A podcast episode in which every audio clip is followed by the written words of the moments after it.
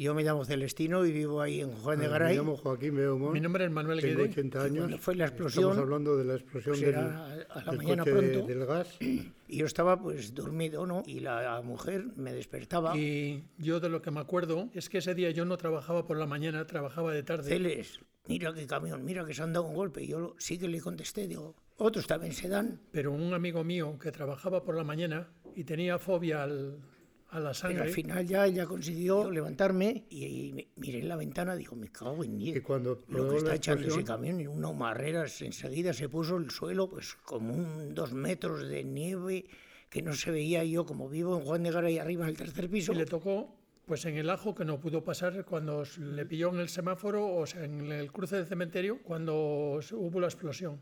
Y entonces, claro, se paró con el coche Pues yo veo todo a Bechuco y veo tuvo que todo llevar eso. gente al hospital. y la Michelin y nada, no se veía ni nada, solamente se veía a Bechuco, sí, pero una abajo dos metros así, todo lleno de una nieve. Tenía un coche, un 133 azul, Total que estábamos así en la ventana y miramos a la, a la calle abajo. Vemos un coche que va, se mete en la niebla y se paró. En la calle mm, Portal de Arriaga. Entra allí y se paró.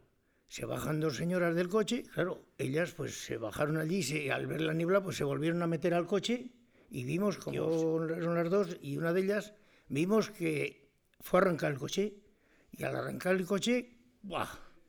Pegó el zumbazo y del Se tembló toda la metió casa. él mismo a la gente al Y ¿eh? coche bajamos corriendo al y portal claro como estaban quemados le dejaron la piel pegada en el en los y respaldos del salían unas llamaradas y corrió para coche. el cementerio. y tal fue así que se tuvo que cambiar de coche Y cuando llegaba al cementerio estaban explotando todas porque las- no soportaba todos los coches el de- olor al lado del de la cementerio. impresión porque estaba viendo a los quemados dentro del claro, nosotros- dentro del coche no podemos salir de Y nos casa. mandó a todos para casa, que nos quitaríamos de allá porque había explotado solamente un, un departamento y llevaba Podemos dos. salir porque abajo estaba un camión, estaba ardiendo, la puerta nuestra de entrada estaba ardiendo porque era de Nos madera. marchamos para casa.